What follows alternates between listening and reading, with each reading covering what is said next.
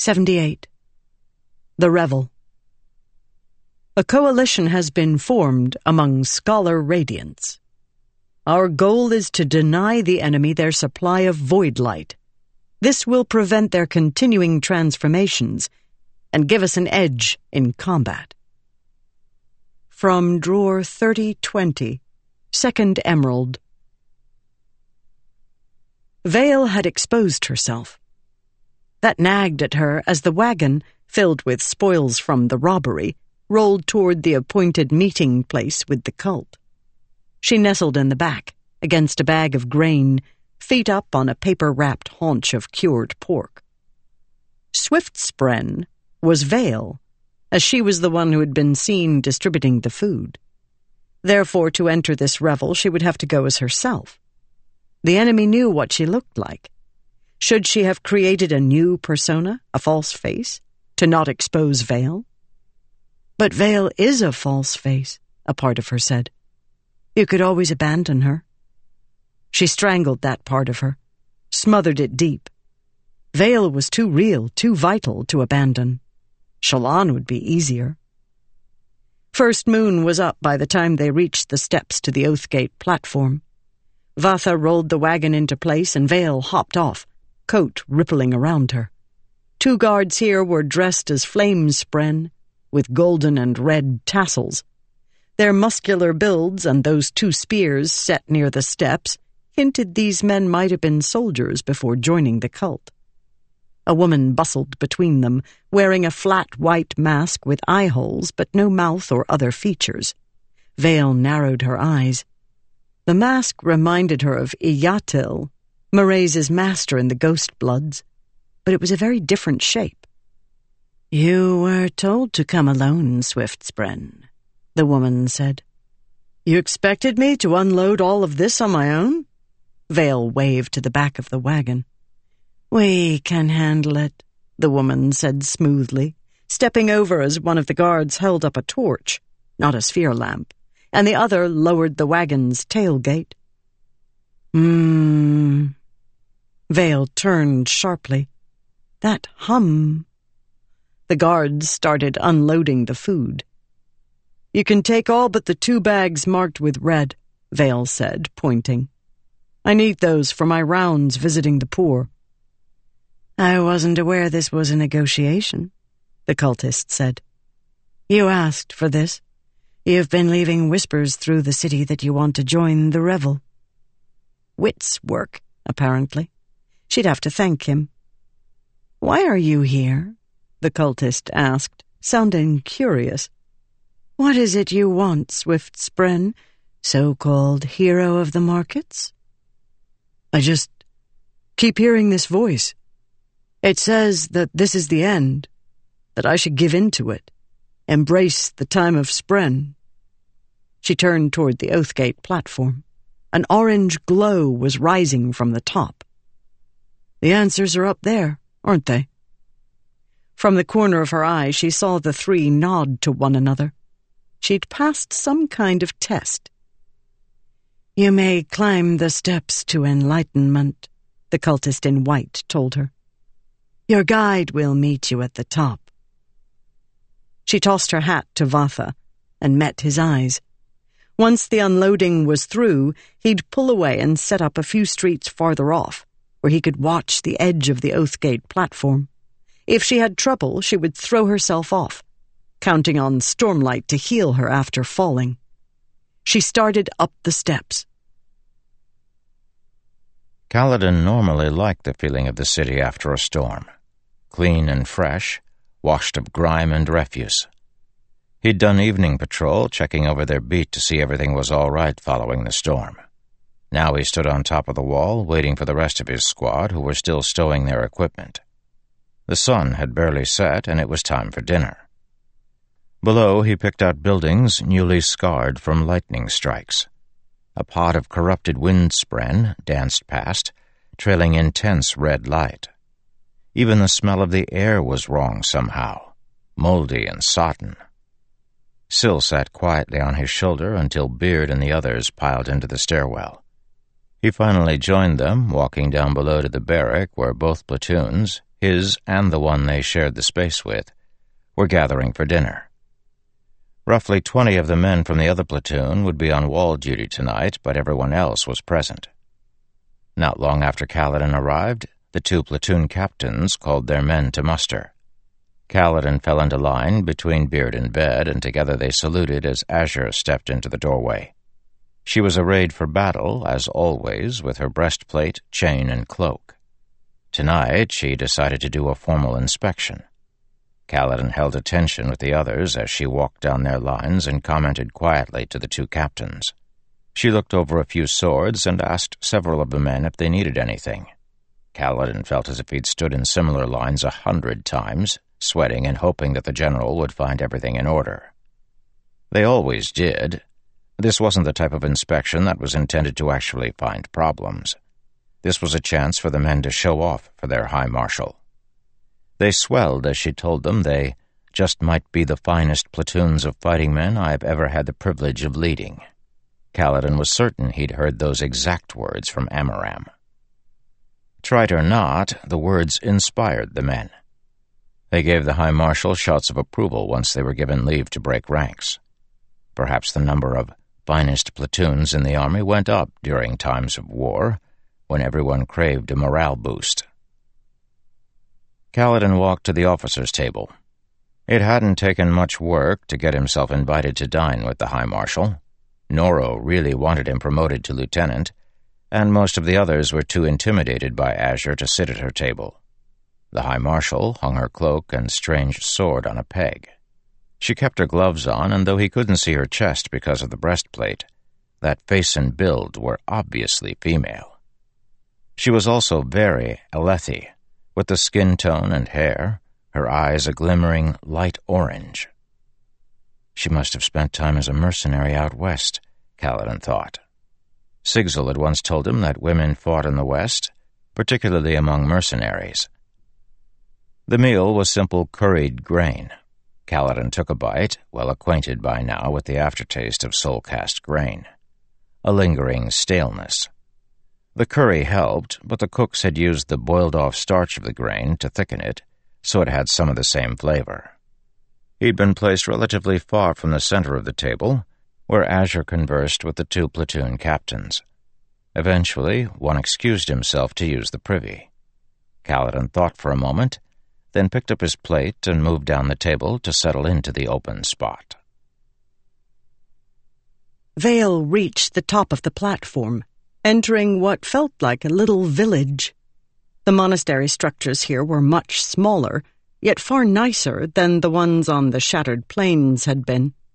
A cluster of fine stonework structures, with slanted wedge-shaped roofs, the points toward the origin. Ornamental shale bark grew around the bases of most of the buildings, cultivated and carved into swirling patterns. Veil took a memory for Shallan, but her focus was on the firelight coming from farther inward. She couldn't see the control building. All of these other structures were in the way. She could see the palace, off to her left, glowing in the night with windows lit.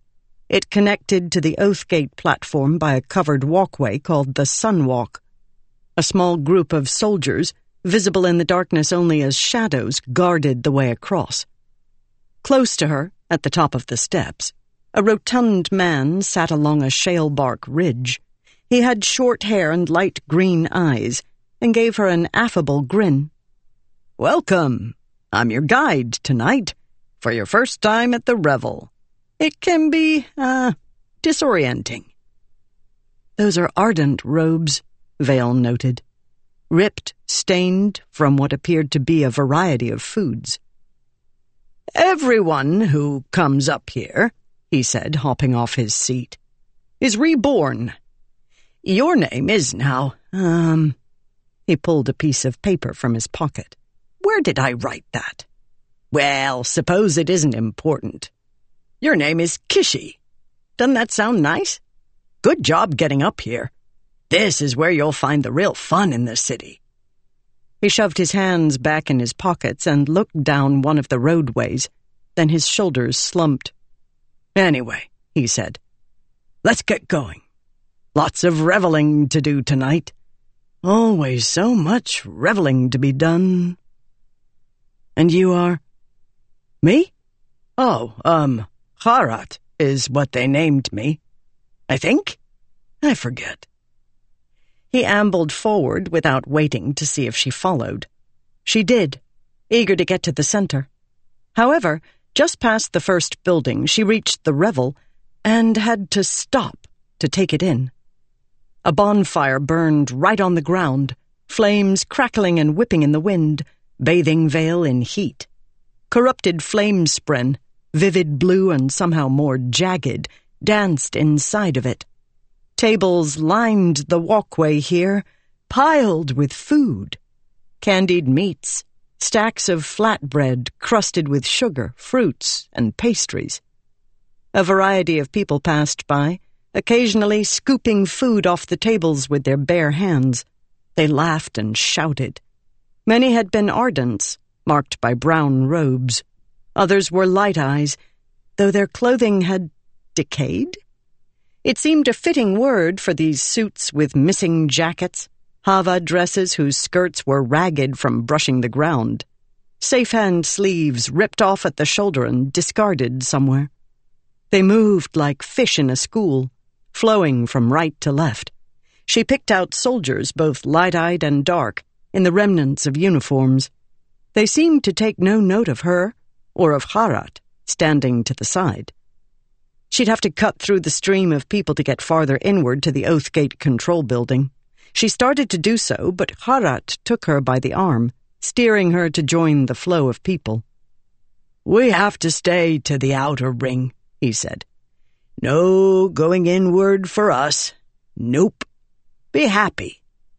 You get you get to enjoy the end of the world in style. She reluctantly let herself be pulled along. It was probably best to do a round of the platform anyway. However, not long after starting, she began to hear the voice. Let go. Give up your pain. Feast. Indulge. Embrace the end.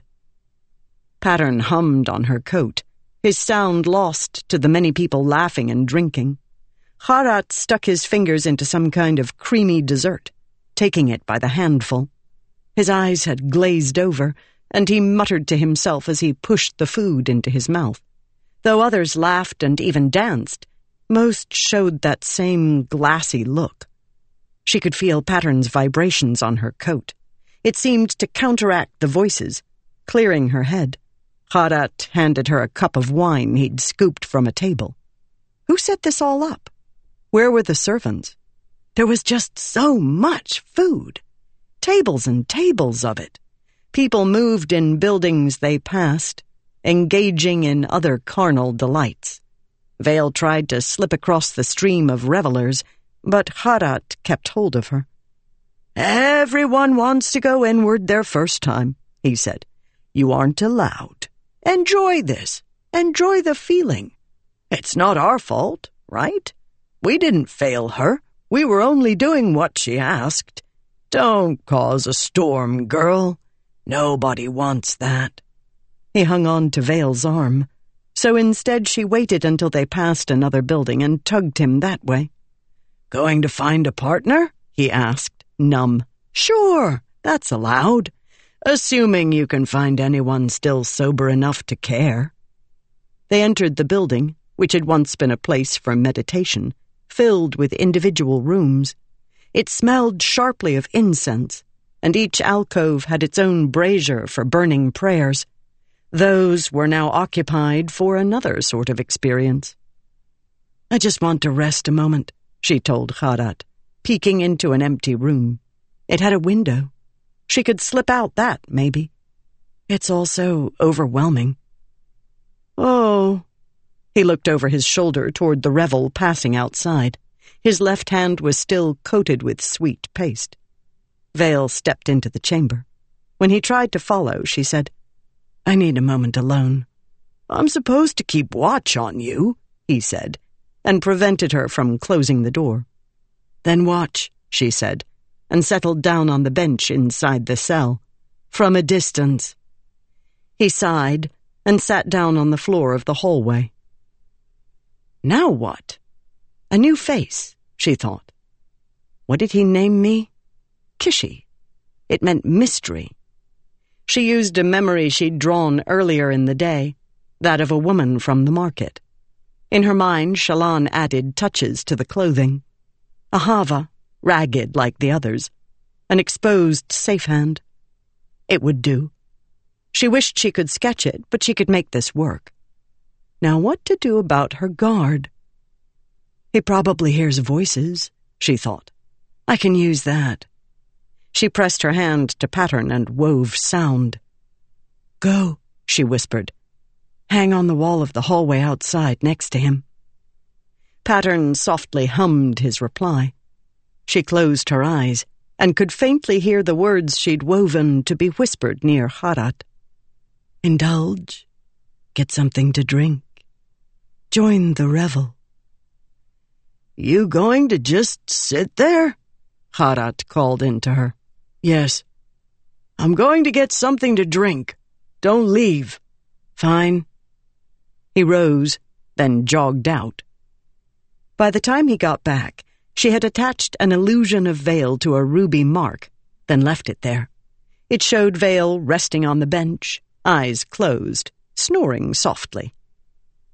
Kishi passed Harat in the hallway, stepping with glassy eyes. He didn't spare her a second glance, and instead settled down in the hallway with a large cup of wine to watch Veil. Kishi joined the revel outside. A man there laughed and grabbed at her safe hand, as if to pull her toward one of the rooms. Kishi dodged him and slipped farther inward, flowing through the stream of people. This outer ring seemed to round the entire Oathgate platform. The secrets were farther toward the center. Nobody forbade Kishi as she left the flow of the outer ring, stepping between two buildings, heading inward. The others stopped their small talk, and the officers' table grew very still as Kaladin settled down across from Azure.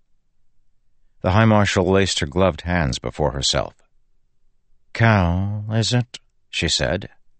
The light-eyed man with slave brands. How are you finding your time in the Wall Guard? It's a well-run army, sir, and strangely welcoming of one such as myself. He then nodded over the High Marshal's shoulder. I've never seen someone treat a shard blade so casually. You just hanging on a peg? The others at the table watched with obviously held breaths. I'm not particularly worried about anyone taking her, Azure said. I trust these men. It's still remarkable, Kaladin said. Foolhardy, even.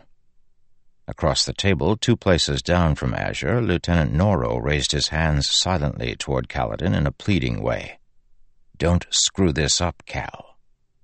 But Azure smiled. I never did get an explanation for that shash brand soldier. I never gave a proper one, sir, Kaladin said. I'm not fond of the memories that earned me the scar.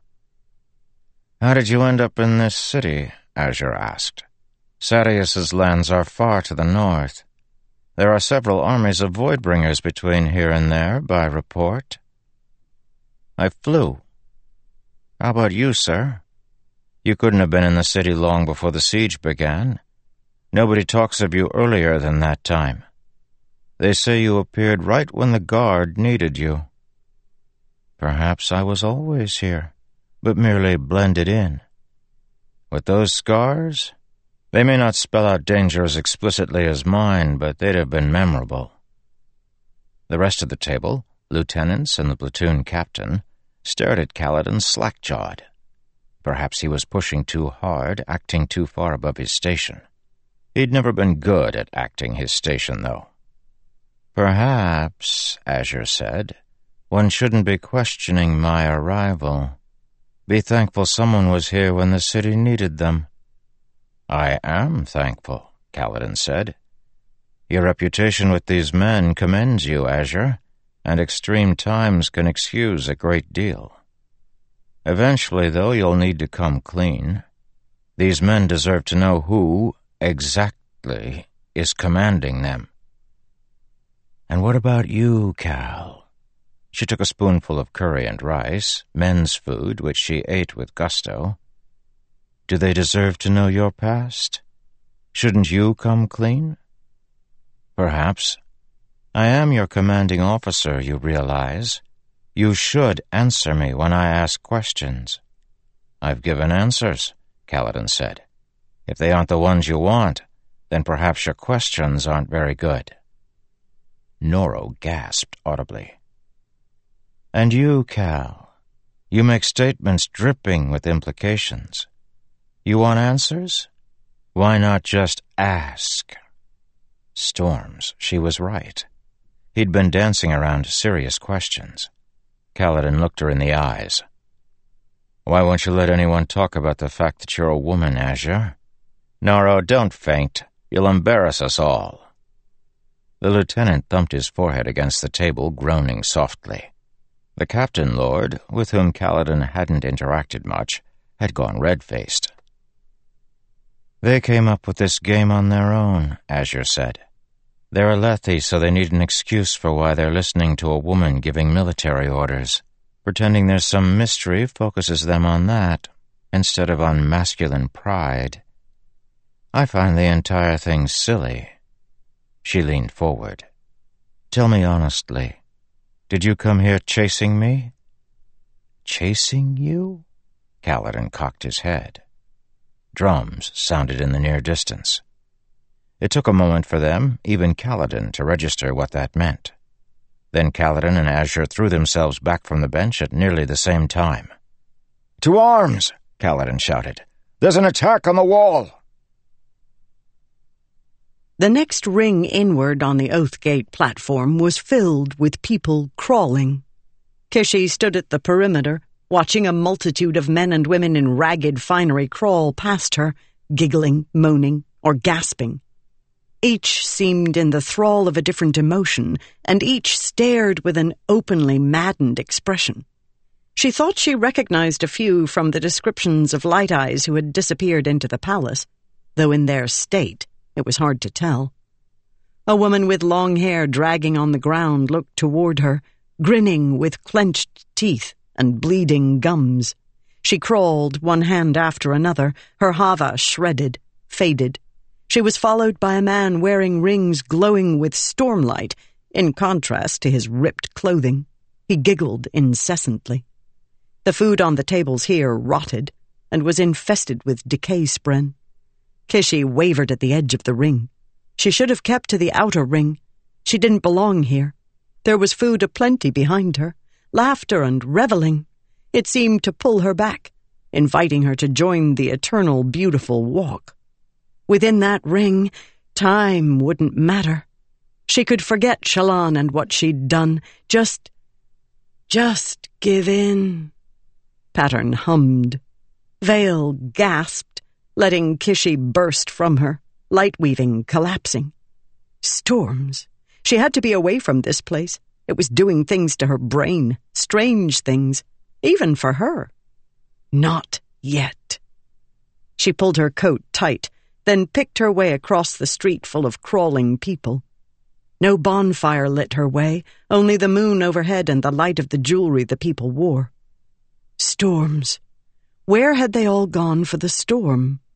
Their moaning, chittering, and babbling chased her as she crossed the street, then hurried down a dark pathway between two monastery buildings, inward, toward the control building, which should be right ahead. The voices in her head combined from whispers to a kind of surging rhythm, a thumping of impressions, followed by a pause, followed by another surge, almost like. She stepped between the buildings and entered a moonlit square, colored violet from Salus above. Instead of the control building, she found an overgrown mass. Something had covered the entire structure like the Midnight Mother had enveloped the gemstone pillar beneath Urithiru. The dark mass pulsed and throbbed. Black veins as thick as a man's leg ran from it and melded with the ground nearby. A heart. It beat an irregular rhythm. Bum ba ba bum, instead of the common ba bum of her own heartbeat. Give in. Join the revel. Shallan, Listen to me. She shook herself. That last voice had been different. She'd heard it before, hadn't she? She looked to the side and found her shadow on the ground pointed the wrong way, toward the moonlight instead of away from it. The shadow crept up the wall, with eyes that were white holes, glowing faintly. I'm not your enemy, but the heart is a trap. Take caution. Distantly, drums started sounding on the top of the wall. The Void Bringers were attacking. It all threatened to overwhelm her. The thumping heart, the strange processions in rings around it, the drums and the panic that the fused were coming for her because she'd been seen. Veil seized control. She'd accomplished her goal, she'd scouted the area, and she had information about the Oath Gate. It was time to get out. She turned and forcibly put on Kishi's face. She crossed the stream of crawling, moaning people. She flowed back into the outer ring of revelers before slipping out. She didn't check on her guide. She walked to the rim of the Oathgate platform and, without a look back, leaped off. 79. Echoes of Thunder our revelation is fueled by the theory that the unmade can perhaps be captured like ordinary spren. It would require a special prison. And Melishi. From drawer 3020, Third Emerald. Kaladin charged up the stairwell beside High Marshal Azure, the sound of drums breaking the air like echoes of thunder from the departed storm. He counted the beats. Storms, that's my section under assault. Damnation, these creatures, Azure muttered. I'm missing something. Like white on black. She glanced at Kaladin. Just tell me, who are you? Who are you? The two burst out of the stairwell onto the wall's top, entering a scene of chaos. The soldiers on duty had lit the enormous oil lamps on the tops of the towers, giving light to the dark walls. Fused swooped between them, trailing dark violet light, attacking with long, bloodied lances. Men lay screaming on the ground or huddled in pairs, holding up shields as if trying to hide from the nightmares above. Kaladin and Azure exchanged a look, then nodded to one another. Later. She broke left and Kaladin dashed right, shouting for men to form up. Syl spun around his head, concerned, anxious. Kaladin scooped a shield off the ground and seized a soldier by the arm, towing him around and locking shields. A swooping lance clanged off the metal, sending a jolt through Kaladin. The Voidbringer flew past. Pained, Kaladin ignored the wounded and bleeding who crawled with corrupted pain spren. He pulled the scattered remnants of the 8th platoon back together while his own men stumbled to a halt outside the stairwell. These were their friends, the people with whom they shared a barrack. To your right and up, Syl shouted. Kaladin set himself and used his shield to push aside the lance of a Voidbringer whose sword passed. A second Voidbringer followed, wearing a long skirt of rippling crimson cloth. The way she flew was almost mesmerizing, right up until her lance pinned Captain Didenor against the wall's battlements, then lifted him and tossed him over. He screamed as he plummeted toward the ground below. Kaladin almost broke rank and ran for him, but held himself in line by force. He reached by instinct for the stormlight in his pouch, but held himself back. Using it for lashing would attract screamers, and in this darkness even drawing in a small amount would reveal him for what he was. The fused would all attack him together. He would risk undermining the mission to save the entire city. Today, he protected best through discipline, order, and keeping a level head. Squads one and two, with me, he shouted. Vardanar, you've got five and six. Have your men hand out pikes, then grab bows and get to the tower's top. Noro, Take squads three and four and set up on the wall walk just past the tower. My men will hold here on this side. Go! Go! Nobody voiced a complaint as they scrambled to do as he said. Kaladin heard shots from the High Marshal farther down the wall, but didn't have a chance to see how she was doing. As his two squads finally got a proper shield wall mounted, a human corpse slammed down onto the wall walk nearby. It had been dropped from very high up, or perhaps it had been lashed into the sky and had only now fallen. Most of the wounded men were archers from the 8th platoon. It looked like they'd been swept from the top of the tower. We can't fight these things, Kaladin thought. The Voidbringers attacked in sweeping dives, coming in from all directions. It was impossible to maintain a normal formation beneath that assault. Syl shifted into the shape of a girl and looked at him questioningly. He shook his head. He could fight without Stormlight. He'd protected people long before he could fly. He started to call out orders, but a fused passed by, slapping at their pikes with a large shield. Before the men could get them reoriented, another crashed down into the center of them, sending soldiers stumbling. A violet glow steamed from the creature's body as it swept around with its lance, wielding it like an oversized staff. Kaladin ducked by instinct, trying to maneuver his pike. The fused grinned as the formation disintegrated. It was male, reminiscent of a Parshendi, with layered plates of chitin armor creeping down across its forehead and rising from cheeks that were marbled black and red.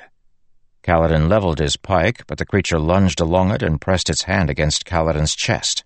He felt himself grow lighter, but also suddenly begin to fall backward. The creature had lashed him. Kaladin fell back like he was toppling off a ledge, falling along the wall toward a group of his men. The fused wanted Kaladin to crash into them, but it had made a mistake. The sky was his. Kaladin responded immediately to the lashing and reoriented himself in the blink of an eye. Down became the direction he was falling, along the walkway, toward the towering guard post. His men seemed to be stuck to the side of a cliff, turning toward him, horrified. Kaladin was able to shove against the stone with the end of his pike, moving him to the side as he whooshed past his men instead of crashing into them. Syl joined him as a ribbon, and he twisted, falling feet first along the walkway toward the guard tower below. He was able to nudge himself so he fell right into the open doorway. He dropped the pike, then caught the lip of the doorway as he passed through it. He stopped with a jarring lurch, arms protesting with pain. But that maneuver slowed him enough. When he swung and let go, he dropped through the room, past the dining table, which seemed glued to the wall, and landed on the opposite wall inside the building. He stepped over to the other doorway, which looked out onto the walk where he'd positioned Noro's squad. Beard in Ved held pikes toward the sky, looking anxious. Kaladin, Syl said. Above! He looked upward and out the doorway he'd come through.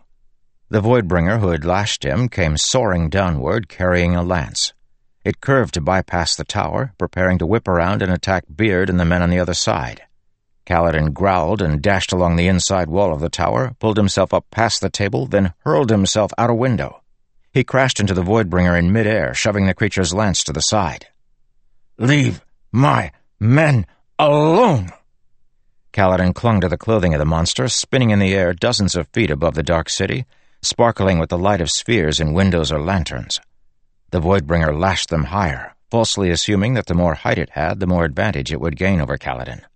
Holding tightly with his left hand, wind whipping around them, Kaladin reached out with his right hand and summoned Syl as a long knife. She appeared immediately, and Kaladin shoved the diminutive shard blade into the creature's stomach. The Voidbringer grunted and looked at him with deep, glowing red eyes. It dropped its lance and began to claw at Kaladin while spinning itself in the air, trying to throw him free. They can survive wounds, Kaladin thought, gritting his teeth as the thing gripped at his neck. Like radiance. That void light sustains them. Kaladin still refrained from drawing in his own stormlight. He suffered the fused's lashings as it spun him in the air, shouting in a language Kaladin didn't understand.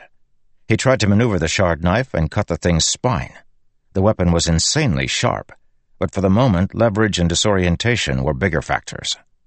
The Voidbringer grunted, then lashed itself, with Kaladin hanging on, back downward toward the wall. They fell quickly, a double or triple lashing, spiraling and screaming toward the wall walk. Kaladin, Syl's voice in his head. I sense something. Something about its power. Cut upward, toward the heart. The city, the battle, the sky, all became a blur. Kaladin forced his blade farther into the creature's chest, pushing it upward, seeking... The shard knife struck something brittle and hard. The fused red's eyes winked out. Kaladin twisted, putting the corpse beneath him in the wall walk. They hit hard, and he bounced off the corpse, then hit the stones with a crack. He groaned, eyes flashing with pain, and was forced, by instinct, to take in a breath of stormlight to heal the damage of the fall. That light flowed through him, reknitting bones, repairing organs. It was used up in a moment, and he forced himself not to draw in more, instead pushing himself up and shaking his head. The Voidbringer stared sightlessly from the wall walk beside him. It was dead. Ahead, the other fused began streaking away in retreat, leaving a broken and battered group of guards. Kaladin stumbled to his feet. His section of the wall was empty, save for the dead and the dying. He didn't recognize any. He'd hit the wall some fifty feet away from his platoon's position. Syl landed on his shoulder and patted him on the side of the head. Painspren littered the wall, crawling this way and that in the shape of hands without skin. This city is doomed, Kaladin thought as he knelt by one of the wounded and quickly prepared a bandage by slicing up a fallen cloak. Storms. We might all be doomed. We're not anywhere near ready to fight these things. It looked like Noro's squad, at least, had survived. They jogged down the wall and gathered around the Voidbringer Kaladin had killed, nudging it with the butts of their pikes. Kaladin tied off a tourniquet, then moved to another man whose head he wrapped. Soon army surgeons flooded the wall. Kaladin stepped back, bloodied, but more angry than tired. He turned to Noro, Beard, and the others who had gathered around him. You killed one, Beard said, feeling at his arm with the empty glyph ward. Storms, you actually killed one, Kal? How many have you brought down? Kaladin asked, realizing that he'd never asked. How many has the wall guard killed during the assaults these last weeks? His men shared glances. Azure drove a few off, Noro said. They're afraid of her shard blade. But as for Voidbringers killed, this would be the first, Kal. Storms. Even worse, the one he'd killed would be reborn. Unless the Heralds set up their prison again, Kaladin couldn't ever really kill one of the fused. I need to talk to Azure, he said, striding down the wall walk. Noro, report. Uh, none fallen, sir, though Vasilev took a gash to the chest. He's with the surgeons and should pull through. Good. Squad, you're with me. He found Azure surveying the 8th Platoon's losses near their guard tower. She had her cloak off and held oddly in one hand wrapped around her forearm, with part of it draping down below. Her unsheathed shard blade glittered, long and silvery. Kaladin stepped up to her, the sleeve of his uniform stained dark with the blood of the Voidbringer he'd killed. Azure looked tired, and she gestured with her sword outward. Have a look. Lights lit the horizon. Sphere lights. Thousands upon thousands of them. Far more than he'd seen on previous nights. They blanketed the landscape. That's the entire enemy army, Azure said. I'd bet my red life on it. Somehow they marched them through that storm earlier today. It won't be long now. They'll have to attack before the next high storm. A few days at most. I need to know what's going on here, Azure, Kaladin said. How are you getting food for this army? She drew her lips to a line. He killed one, High Marshal, Beard whispered from behind him. Storms. He took one of them down. Grabbed on like he was mounting a storming horse, and then rode the bastard through the sky. The woman studied him, and reluctantly Kaladin summoned Syl as a shard blade. Noro's eyes bulged and Ved nearly fainted, though Beard just grinned. I'm here, Kaladin said, resting the Syl blade on his shoulder. On orders from King Elhokar and the Blackthorn. It's my job to save Kholinar, and it's time you started talking to me. She smiled at him. Come with me. 80. Oblivious. Ba Ado Mishram has somehow connected with the Parsh people, as Odium once did. She provides void light and facilitates forms of power. Our strike team is going to imprison her. From drawer 3020, Fourth Emerald. Grund wasn't at his normal spot, inside the corner of the broken shop. The place hadn't fared well during the Everstorm. The ceiling was sagging even more, and a snarl of tree branches had been blown in through the window, littering the floor. Veil frowned, calling his name. After fleeing the Oathgate platform, she'd met up with Vathah, who had been waiting as instructed. She'd sent Vathah back to report to the king, and probably should have gone herself, but she hadn't been able to shake the eerie disquiet of her trip through the revel. Going back home would have left her too much time to think. Veil wanted to be out working instead. Monsters and void bringers were something she couldn't comprehend, but starving children she could do something about that. She'd taken the two remaining sacks of food and gone to help the city's people. If she could find them.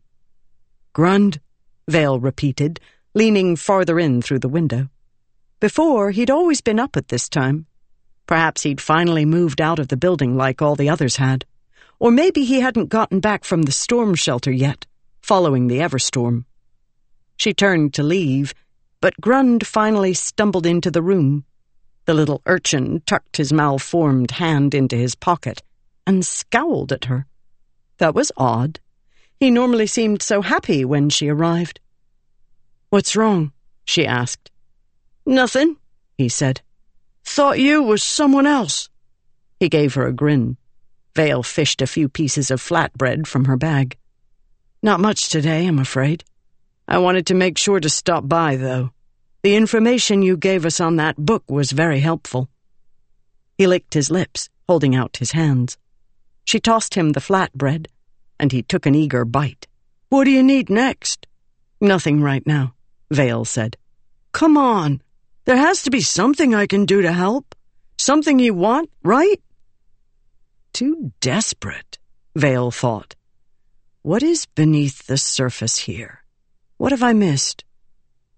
I'll consider, she said. Grund, is everything all right?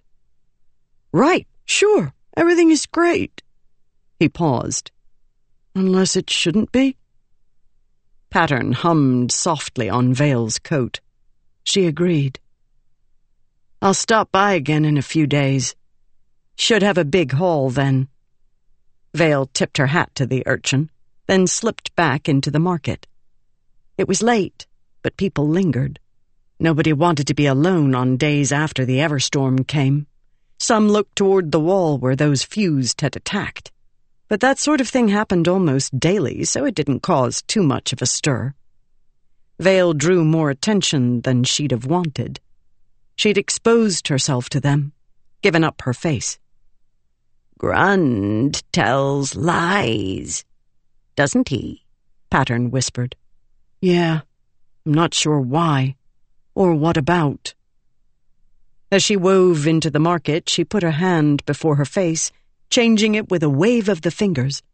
She took her hat off, folded it, and covertly light wove it to look like a water skin. Each was a little change that nobody would notice. She tucked her hair into her coat, made it look shorter, then finally closed her coat and changed the clothing underneath. When she took off the coat and folded it up, she was no longer Veil, but a market guard she'd drawn earlier. Rolled coat under her arm, she lingered at a corner and waited to see if anyone passed, looking for Veil. She didn't spot anyone, though her training with Ishnah spotting tails wasn't yet extensive. She threaded her way back through the crowd to Grund's shop again. She lingered near the wall, then eased toward the window, listening. Told you we shouldn't have given her the book, a voice was saying inside.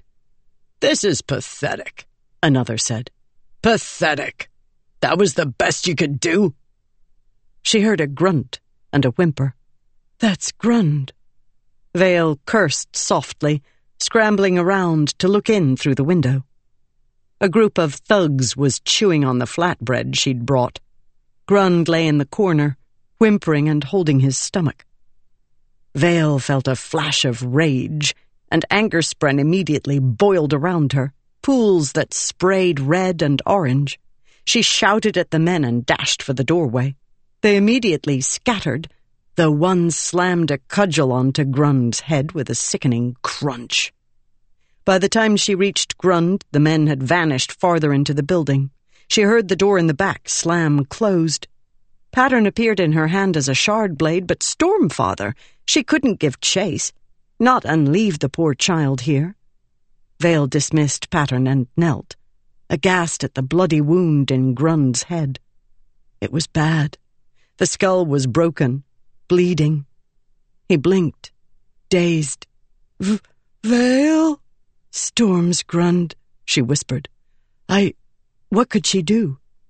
Help! Help somebody! There's a wounded child in here! Grund whimpered, then whispered something. Veil leaned close, feeling useless. Hate, Grund whispered. Hate you. It's all right, Veil said. They're gone now.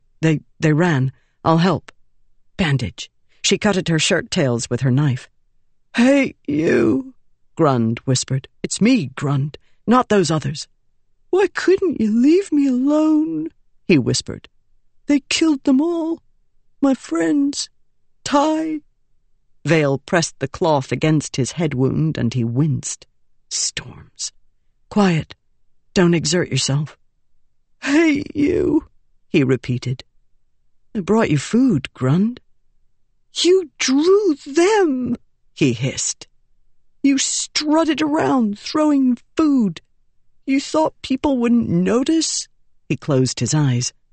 Had to sit all day, wait for, for you. My life was waiting for you.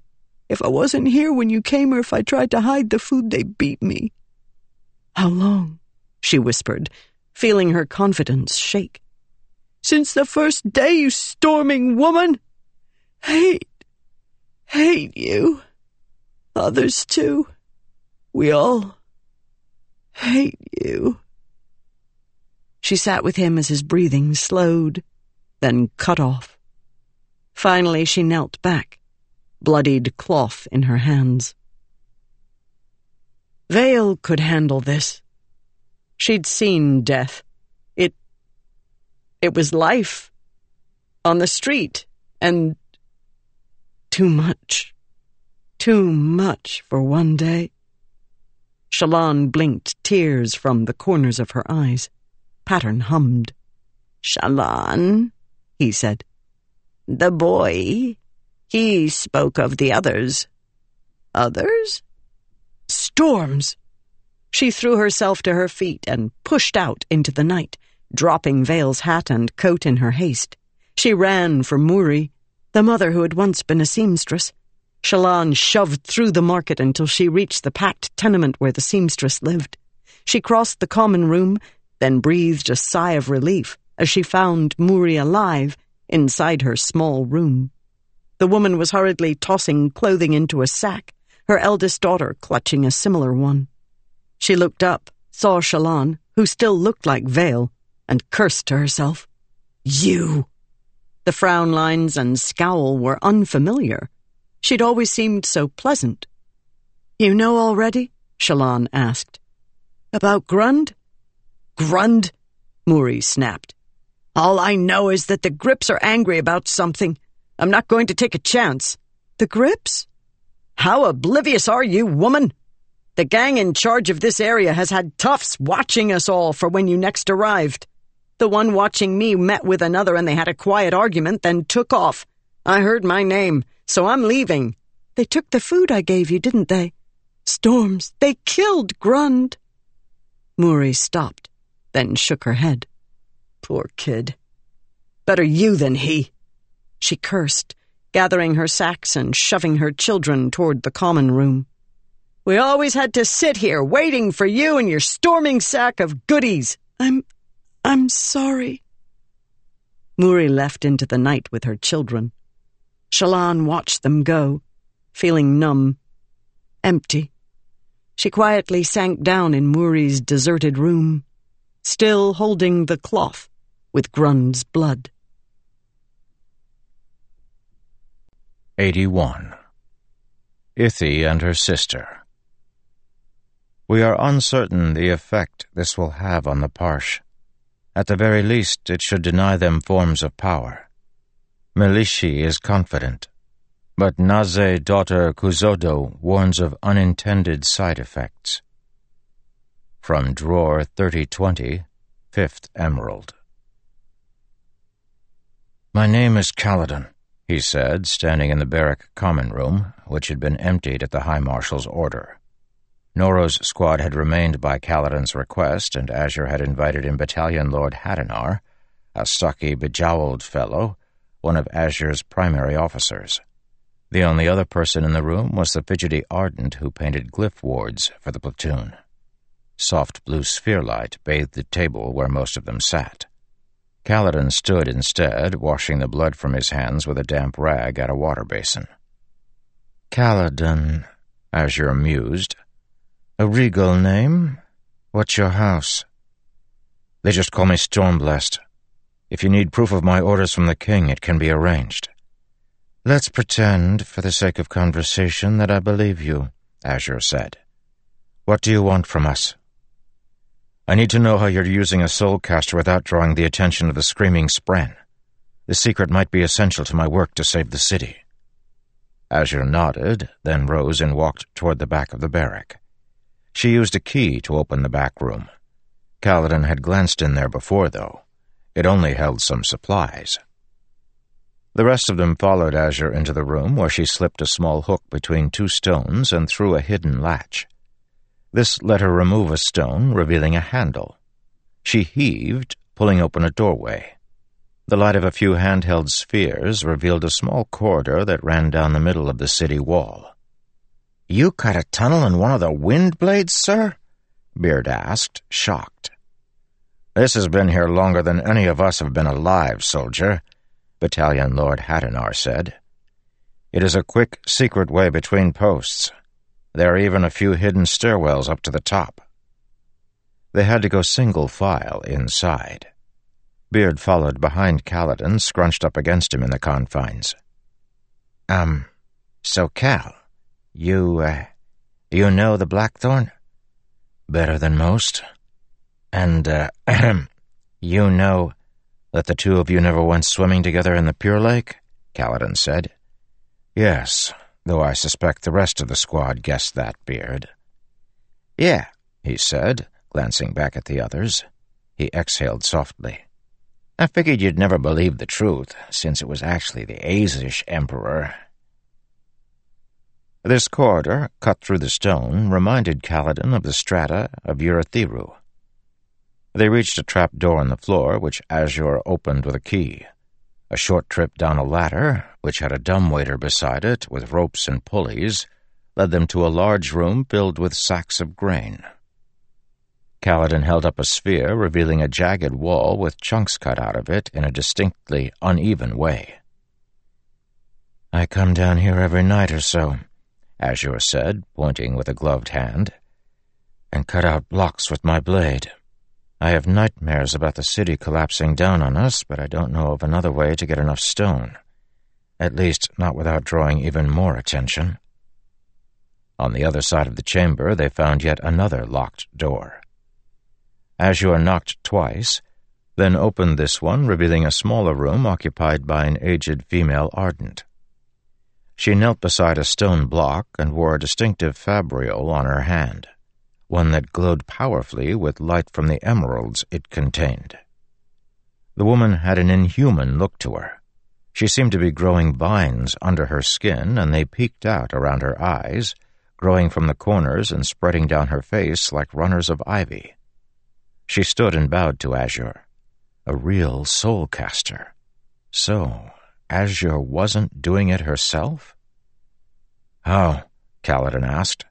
Why didn't the screamers come for you? Azure pointed at the sides of the room, and for the first time Kaladin noticed the walls were covered with reflective metal plates. He frowned and rested his fingers against one and found it cool to the touch. This wasn't steel, was it? Soon after the strangeness at the palace began, Azure said, a man pulled a chull cart up to the front of our barrack. He had these sheets of metal in the back. He was... Uh, an odd fellow. I've had interactions with him before. Angular features, Kaladin guessed. Quick with an insult, silly and straight, somehow all at once. You know him, I see, Azure said.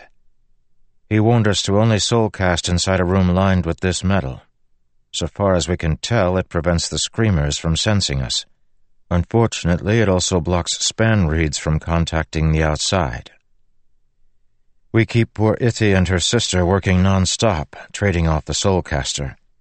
Feeding the entire city would be an impossible task for the two of them, but we've been able to at least keep our army strong, with some despair. Damnation, Kaladin thought, inspecting the reflective walls. This wasn't going to help him use his powers without notice. All right, Stormblessed, Azure said. I've opened our secrets to you. Now you'll tell me how the king could expect one man, even a shard bearer, to be able to save this city. There's a device in Kholinar, he said, of ancient design. It can instantly transport large groups of people across great distances. He turned toward Azure and the others. The Kholin armies wait to join us here. All we need to do is activate the device, something that only a select few people can do. The soldiers looked stunned, all but Azure, who perked up. Really? You're serious? Kaladin nodded. Great. Let's get this thing working. Where is it? Kaladin took a deep breath. Well, that happens to be the problem. 82. The Girl Who Stood Up. Surely this will bring, at long last, the end to war that the heralds promised us. From drawer 3020. Final Emerald. She huddled someplace. She'd forgotten where. For a while, she'd been everybody. A hundred faces, cycling one after another. She searched them for comfort. Surely she could find someone who didn't hurt. All the nearby refugees had fled, naming her a spren. They left her with those hundred faces, in silence, until her stormlight died off. That left only Shallan, unfortunately. Darkness, a candle snuffed out, a scream cut off. With nothing to see, her mind provided images. Her father, his face turning purple as she strangled him, singing a lullaby. Her mother, dead with burned eyes. Tyn, run through by pattern. Kabsal, shaking on the floor as he succumbed to poison. Yalb, the incorrigible sailor from Wind's Pleasure, dead in the depths of the sea.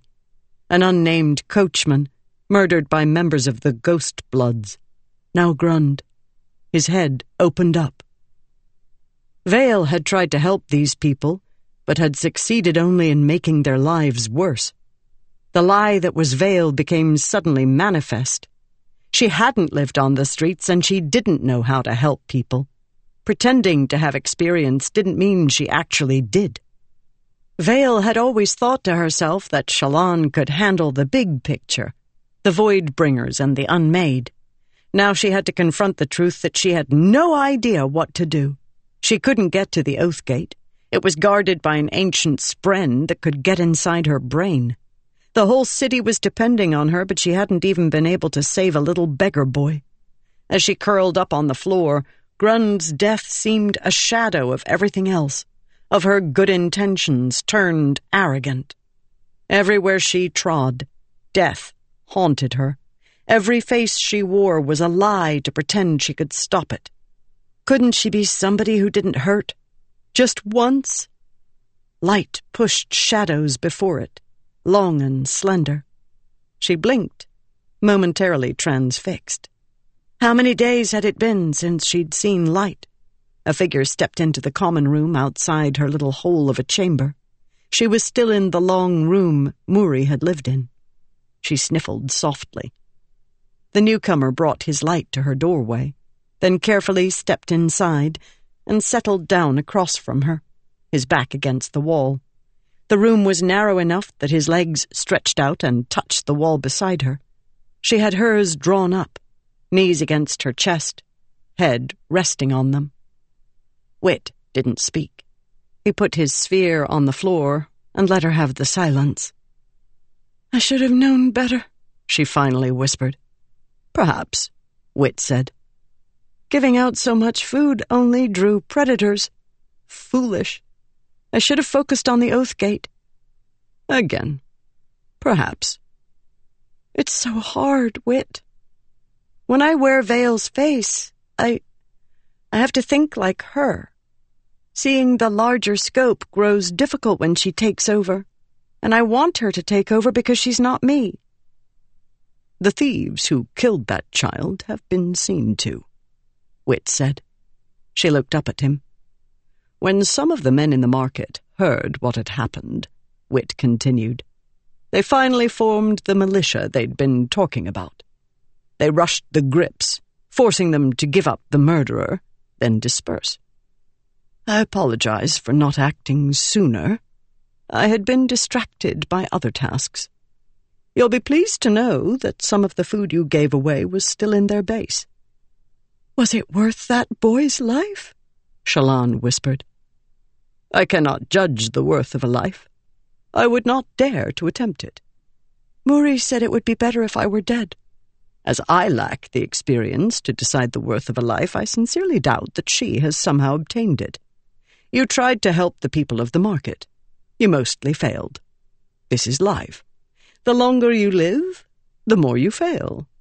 Failure is the mark of a life well lived. In turn, the only way to live without failure is to be of no use to anyone. Trust me, I've practiced. She sniffled, looking away. I have to become veiled to escape the memories, but I don't have the experience that she pretends to have. I haven't lived her life. No, Wit said softly. You've lived a harsher one haven't you? Yet still, somehow, a naive one. She drew in a deep, ragged breath. She had to stop this. She knew she had to get over the tantrum and go back to the tailor's shop. She'd do it. She'd shove all this into the back of her mind with everything else she ignored. They could all fester together. Wit settled back. Have you heard the story of the girl who looked up? Shallan didn't reply.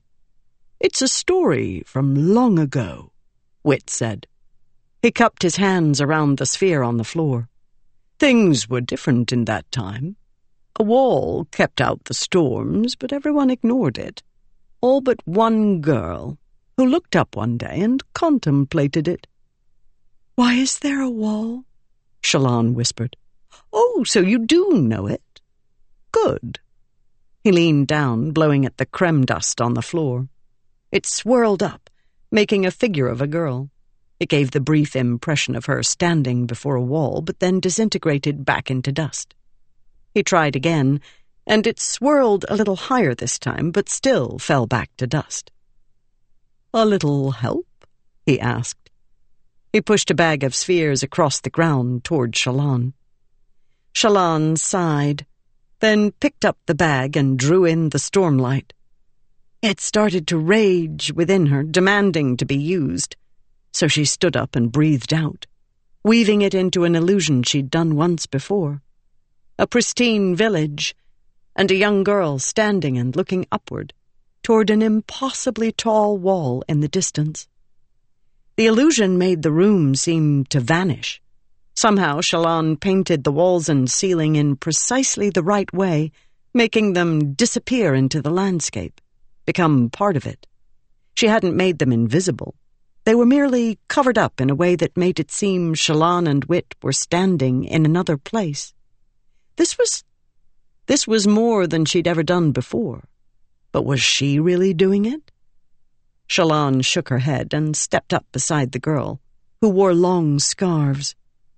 Wit stepped up on the other side. Hmm, he said. Not bad, but it's not dark enough. What? I thought you knew the story, Wit said, tapping the air.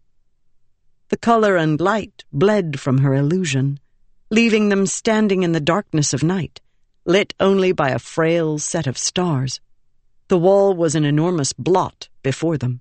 In these days, there was no light no light? Of course, even without light, people still had to live, didn't they? That's what people do. I hastened to guess it's the first thing they learn how to do. So they lived in the darkness, farmed in the darkness, ate in the darkness. He waved behind him. People stumbled about in the village, feeling their way to different activities, barely able to see by the starlight. In this context, strange though it seemed, some pieces of the story as she'd told it made sense. When the girl went up to people and asked, Why is there a wall? it was obvious why they found it so easy to ignore.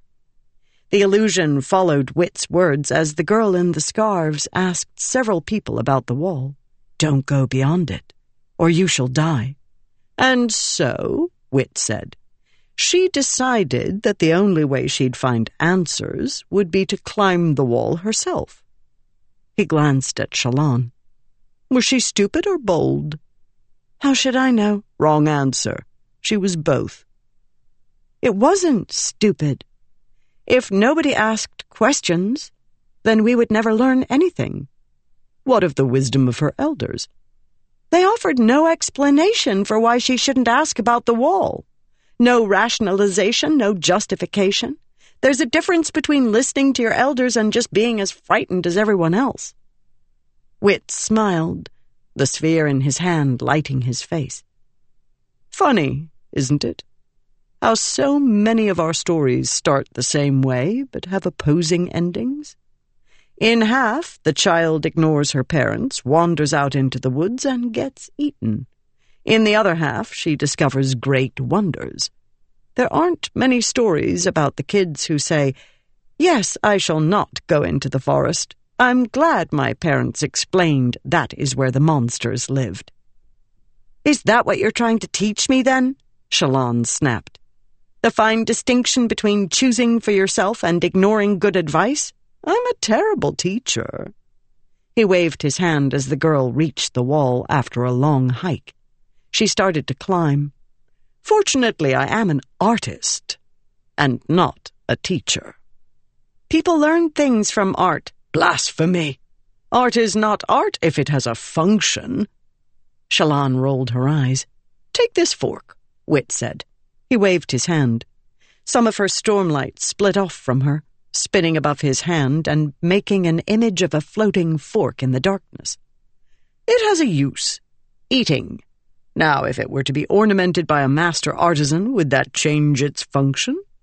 The fork grew intricate embossing in the form of growing leaves. No, of course not. It has the same use, ornamented or not. The art is the part that serves no purpose. It makes me happy, Wit. That's a purpose. He grinned, and the fork disappeared.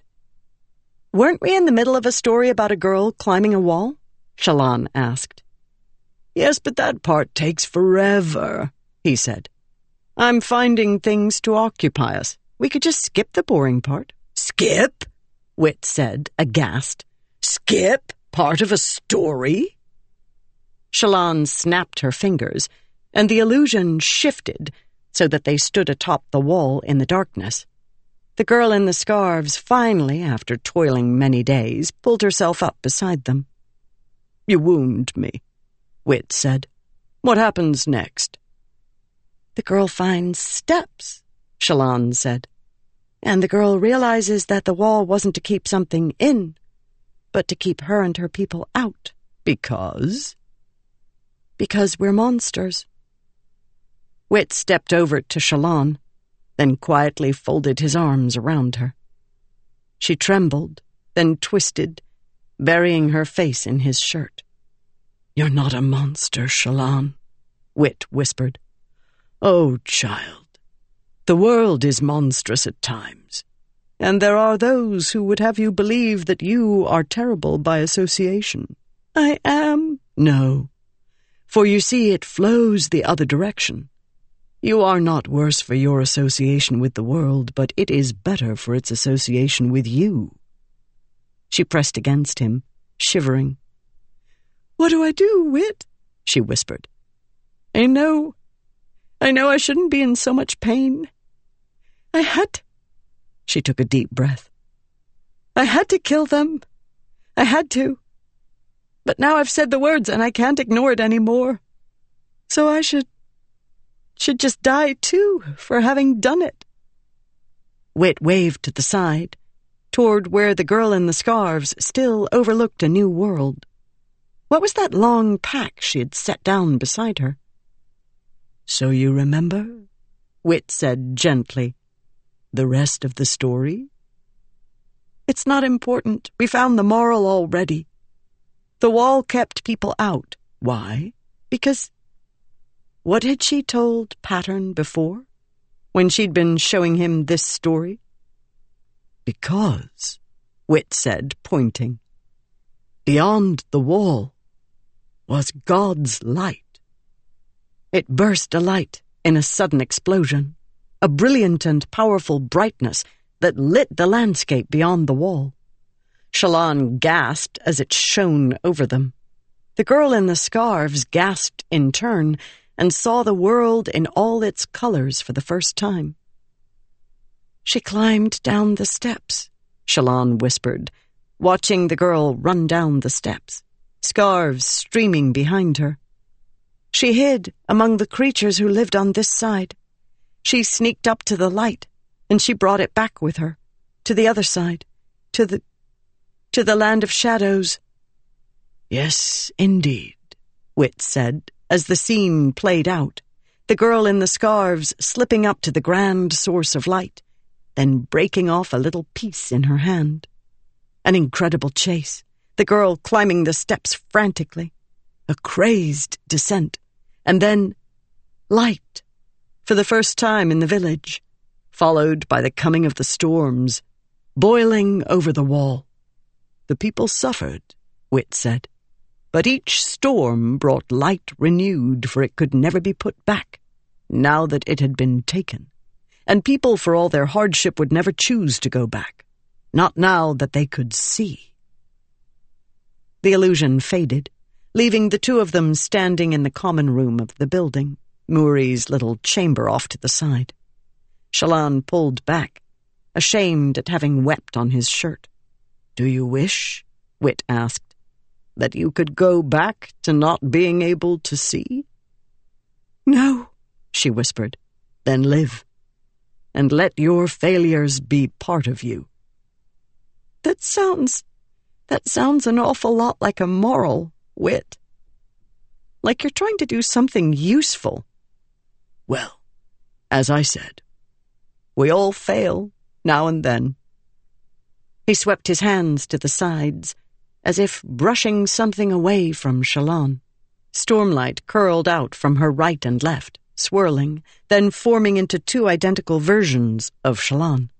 They stood with ruddy hair, mottled faces, and sweeping white coats that belonged to someone else. Wit, she started. Hush. He walked up to one of the illusions, inspecting it tapping his chin with his index finger. A lot has happened to this poor girl, hasn't it? Many people have suffered more and they get along fine. Fine?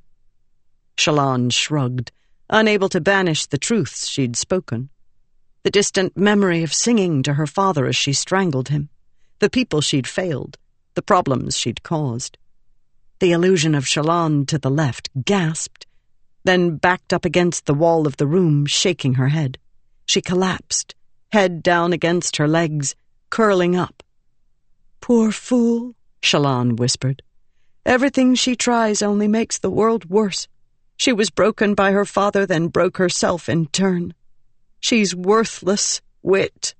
She gritted her teeth, found herself sneering. It's not really her fault, but she's still worthless. Wit grunted, then pointed at the second illusion, standing behind them. And that one? No different, Shallan said, tiring of this game. She gave the second illusion the same memories. Father, Helaran, failing Jasnah, everything. The illusory Shallan stiffened, then set her jaw and stood there. Yes, I see, Wit said, strolling up to her. No different. What are you doing to my illusions? Shallan snapped. Nothing. They're the same in every detail. Of course they're not, Shallan said, tapping the illusion, feeling it. A sense pulsed through her from it, memories and pain, and and something smothering them. Forgiveness. For herself. She gasped, pulling her finger back as if it had been bitten. It's terrible, Wit said, stepping up beside her, to have been hurt. It's unfair and awful and horrid. But Shallan, it's okay to live on. She shook her head. Your other minds take over he whispered, because they look so much more appealing. You'll never control them until you're confident in returning to the one who birthed them, until you accept being you. Then I'll never control it. She blinked tears. No, Wit said. He nodded toward the version of her still standing up. You will, Shallan. If you do not trust yourself, can you trust me? For in you I see a woman more wonderful than any of the lies. I promise you that woman is worth protecting. You are worth protecting. She nodded toward the illusion of herself still standing. I can't be her. She's just another fabrication. Both illusions vanished. I see only one woman here, Wit said and it's the one who is standing up. Shallan, that has always been you. You just have to admit it. Allow it. He whispered to her. It's all right to hurt. He picked up his pack, then unfolded something from inside it. Veil's hat. He pressed the hat into her palm. Shockingly, morning light was shining in the doorway. Had she been here all night, huddled in this hole of a room? Wit? she asked. I.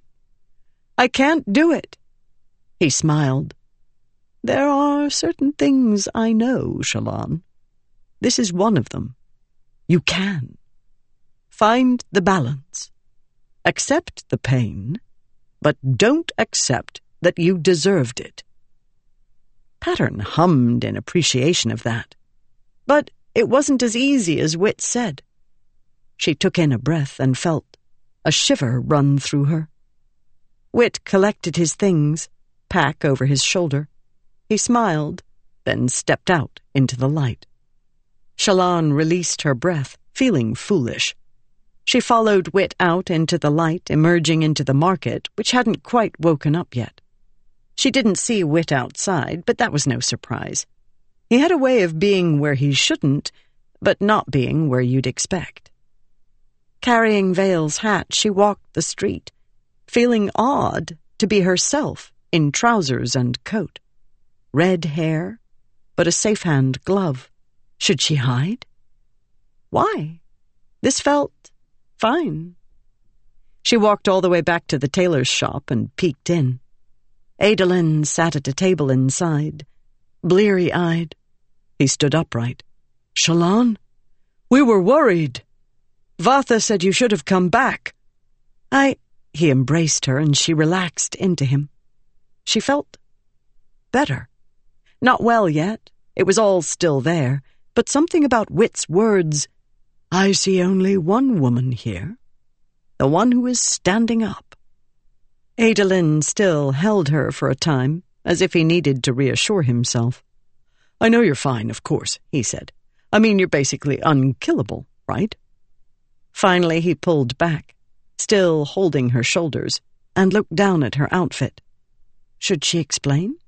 Nice, Adolin said. Shallan, that's sharp. The red on white. He stepped back, nodding. Did Yokska make that for you? Let me see the hat on you. Oh, Adolin, she thought, pulling on the hat. The jacket is a hair too loose, Adolin said, but the style is a really good match. Bold, crisp. He cocked his head. Would look better with the sword at your waist. Maybe. He trailed off. Do you hear that? She turned, frowning. It sounded like marching. A parade? This early? They looked out at the street and found Kaladin approaching along with what seemed to be an army of five or six hundred men, wearing the uniforms of the wall guard. Adolin sighed softly. Of course. He's probably their leader now or something. Storming bridge boy. Kaladin marched his men right up to the front of the tailor's shop. She and Adolin stepped out to meet him, and she heard Elhokar scrambling down the steps inside, shouting at what he'd apparently seen out the window. Kaladin was speaking softly with a woman in armor, helm under her arm, face crossed by a pair of scars. High Marshal Azure was younger than Shallan had expected. The soldiers grew hushed as they saw Adolin, then the king, who was already dressed. So that's what you meant, Azure said to Kaladin. Stormblessed? Elhokar asked. What is this? You've been wanting an army to attack the palace, Your Majesty, Kaladin said. Well, we're ready. 83. Crimson to Break. As the duly appointed keepers of the perfect gems, we of the Elsecallers have taken the burden of protecting the ruby nicknamed Honor's Drop. Let it be recorded. From Drawer 2010, Zircon. Adolin Kholin washed his face with a splash of cold water, then rubbed it clean with a wash rag. He was tired. He'd spent much of the night fretting about Shallan's failure to return. Below, in the shop proper, he could hear the others stomping about as they made last-minute preparations for the assault. An assault on the palace, his home for many years. He took a deep breath. Something was wrong. He fidgeted, checking his belt knife, the emergency bandages in his pocket. He checked the glyph ward Shallan had made him at his request, determination, wrapped around his forearm. Then he finally realized what was bothering him. He summoned his shard blade. It was thick at the base, as wide as a man's palm, and the front waved like the ripples of a moving eel. The back had small crystalline protrusions growing out of it. No sheath could hold a weapon like this, and no mortal sword could imitate it, not without growing unusably heavy. You knew a shard blade when you saw one. That was the point. Adolin held the weapon before him in the lavatory, looking at his reflection in the metal. I don't have my mother's necklace, he said, or any of the other traditions I used to follow. I never really needed those. I've only ever needed you. He took a deep breath. I guess. I guess you used to be alive. The others say they can hear your screaming if they touch you. That you're dead, yet somehow still in pain. I'm sorry. I can't do anything about that, but thank you. Thank you for assisting me all these years. And if it helps, I'm going to use you to do something good today. I'll try to always use you that way. He felt better as he dismissed the blade. Of course, he carried another weapon, his belt knife, long and thin. A weapon intended for stabbing armored men. It had felt so satisfying to shove it through Sadeas's eye. He still didn't know whether to feel ashamed or proud. He sighed, checked himself in the mirror, then made another quick decision. When he walked down the steps to the main room a short time later, he was wearing his Kholin uniform. His skin missed the softer silk and better form of the tailored outfit, but he found he walked taller in this one, despite the fact that a part of him, deep down, worried he didn't deserve to bear his father's glyphs any longer. He nodded to Elhokar, who was speaking with the strange woman known as High Marshal Azure. My scouts have been driven back, she said, but they saw enough, Your Majesty. The Voidbringer army is here in its strength. They'll attack today or tomorrow for certain. Well, Elhokar said, I suppose I understand why you did what you had to in taking control of the guard. I can't very well have you hanged as a usurper. Good work, High Marshal. I appreciate that. Shallan, Kaladin, Skar, and Drehy were standing with a palace map. They needed to memorize the layout. Adolin and Elhokar, of course, already knew it. Shallan had chosen not to change out of the fetching white outfit she'd been wearing earlier. It would be more functional for an assault than a skirt. Storms, there was something about a woman in trousers and a coat. Elhokar left Azure to take reports from some of her men. Nearby in the room, a few light-eyed men saluted him, the High Lords he and Adolin had revealed themselves to the night before. All they'd needed to do was walk away from the spheres powering their illusions, and their true faces had become manifest. Some of these men were opportunists, but many were loyalists. They'd brought some hundred men-at-arms with them, not as many as Kaladin had brought from the wall guard, but still Elhokar seemed proud of what he had done in gathering them. As well he should. Together, he and Adolin joined the Radiants near the front of the shop. Elhokar waved for the High Lords to join them, then spoke firmly. Is everyone clear? Elhokar asked. Storm the palace, Kaladin said. Seize the Sunwalk, cross to the Oathgate platform, hold it while Shallan tries to drive away the Unmade like she did in Urithiru. Then we activate the Oathgate and bring troops to Kholinar. The control building is completely overgrown with that black heart, Your Majesty, Shallan said. I don't truly know how I drove away the Midnight Mother, and I certainly don't know that I'll be able to do the same here. But you're willing to try? the king asked. Yes. She took a deep breath. Adolin squeezed her on the shoulder reassuringly. Windrunner, the king said, the duty I give you and your men is to get Queen Aesudan and the heir to safety. If the Oathgate works, we take them that way. If not, you must fly them out of the city.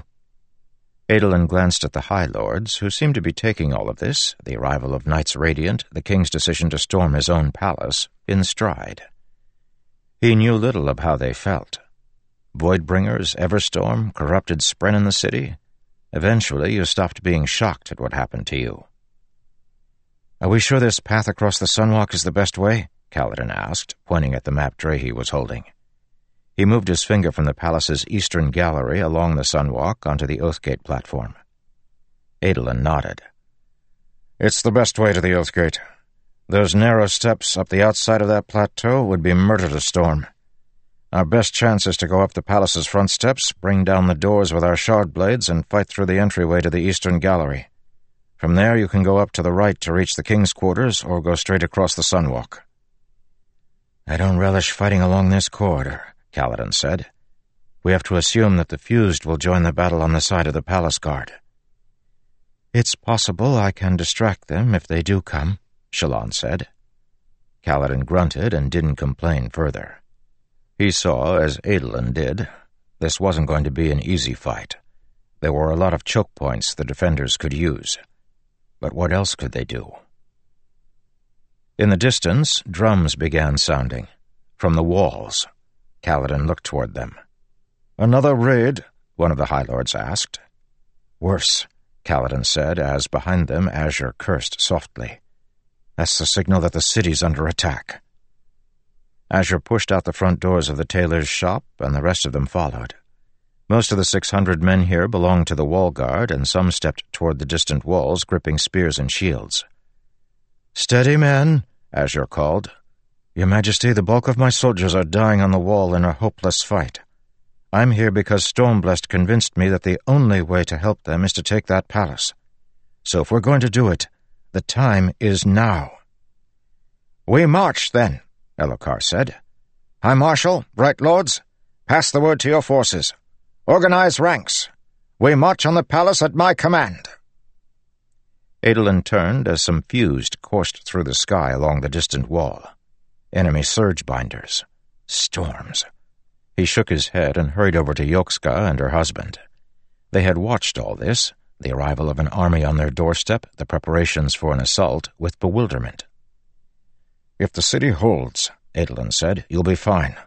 But if it falls... He took a deep breath. Reports from other cities indicate that there won't be wholesale slaughter. The Voidbringers are here to occupy, not exterminate. I'd still suggest you prepare to flee the city and make your way to the Shattered Plains.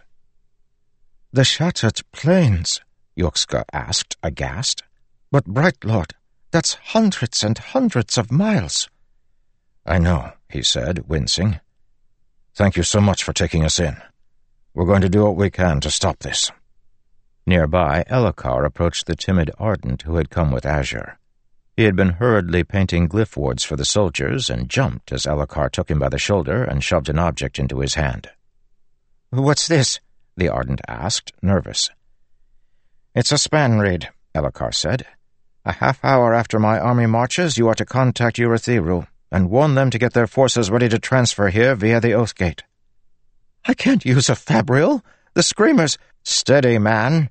The enemy may be too preoccupied by their attack to notice you. But even if they do, you must take the risk. Our armies must be ready. The fate of the city could depend on this. The Ardent nodded, pale. Adolin joined the troops, calming his nerves by force. Just another battle. He'd been in dozens, if not hundreds of those. But storms, he was used to empty fields of stone, not streets. Nearby, a small group of guardsmen chatted softly. We'll be fine, one of them was saying. He was a shorter man, clean-shaven, though he had strikingly hairy arms. I tell you, I saw my own death up there on the wall. She streaked toward me, lance held right toward my heart.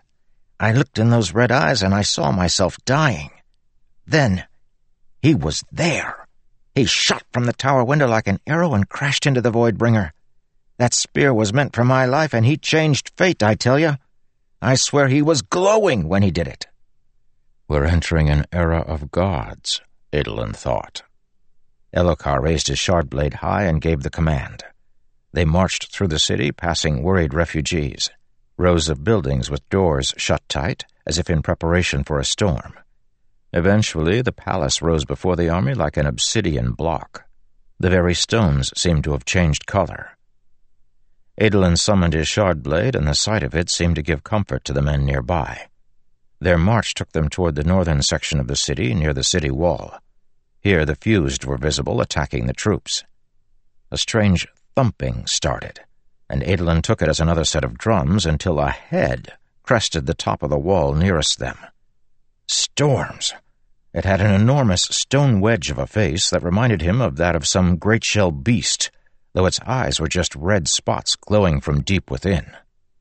The monster pulled itself up by one arm. It didn't seem quite as tall as the city walls, but it was still enormous. Fused buzzed about as it swatted along the wall, spraying defenders like cremlings, then smashed a guard tower. Adolin realized that he, along with much of their force, had stopped to stare at the daunting sight. The ground trembled as stones tumbled down a few blocks away, smashing into buildings. Keep moving, Azure called. Storms, they're trying to get in and beat us to the palace. The monster ripped apart the guard tower, then with a casual flip, tossed a boulder the size of a horse toward them. Adolin gaped, feeling powerless as the rock inexorably hurtled toward him and the troops. Kaladin rose into the air on a streak of light. He hit the stone and rolled with it, twisting and tumbling in the air. His glow diminished severely. The boulder lurched. It somehow changed momentum, tossed away from Kaladin like a pebble flicked off the table. It crested the city wall, narrowly missing the monster that had thrown it. Adolin faintly heard Spren begin to scream, but that was drowned out by the sounds of rock falling and people on the streets shouting. Kaladin renewed himself with stormlight from his pack. He was carrying most of the gemstones they'd brought from Urithiru, a wealth from the Emerald Reserve to use in their mission and in opening the Oathgate. Drehy rose into the air beside him, then Skar, who had lashed Shallan upward as well. Adolin knew she was basically immortal, but it was still strange to see her here, on the front lines. We'll distract the fused, Kaladin shouted to Adolin, pointing at a group of figures flying through the air in their direction. And, if we can, we'll seize the Sunwalk. Get in through the palace and meet with us in the Eastern Gallery. They zipped off.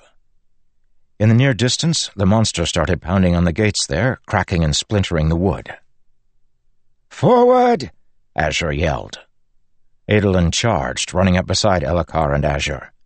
They reached the palace grounds and surged up the steps. At the top, soldiers in very similar uniforms, black and a darker blue, but still Kholin, withdrew, shutting the palace's front doors. King's Guard! Adolin shouted, pointing at a group of men in red who had been designated as Elhokar's honor guard. Be sure to watch the king's flanks as he cuts. Don't let the enemy strike at him as the door falls. Men crowded up the steps, taking positions along the front of the palace's front porch. They held spears, though some were light-eyed. Adolin, Azure, and Elhokar each went to a separate door atop the steps. Here, the front of the palace roof, held up by thick columns, shielded them from the stones that the creature was flinging.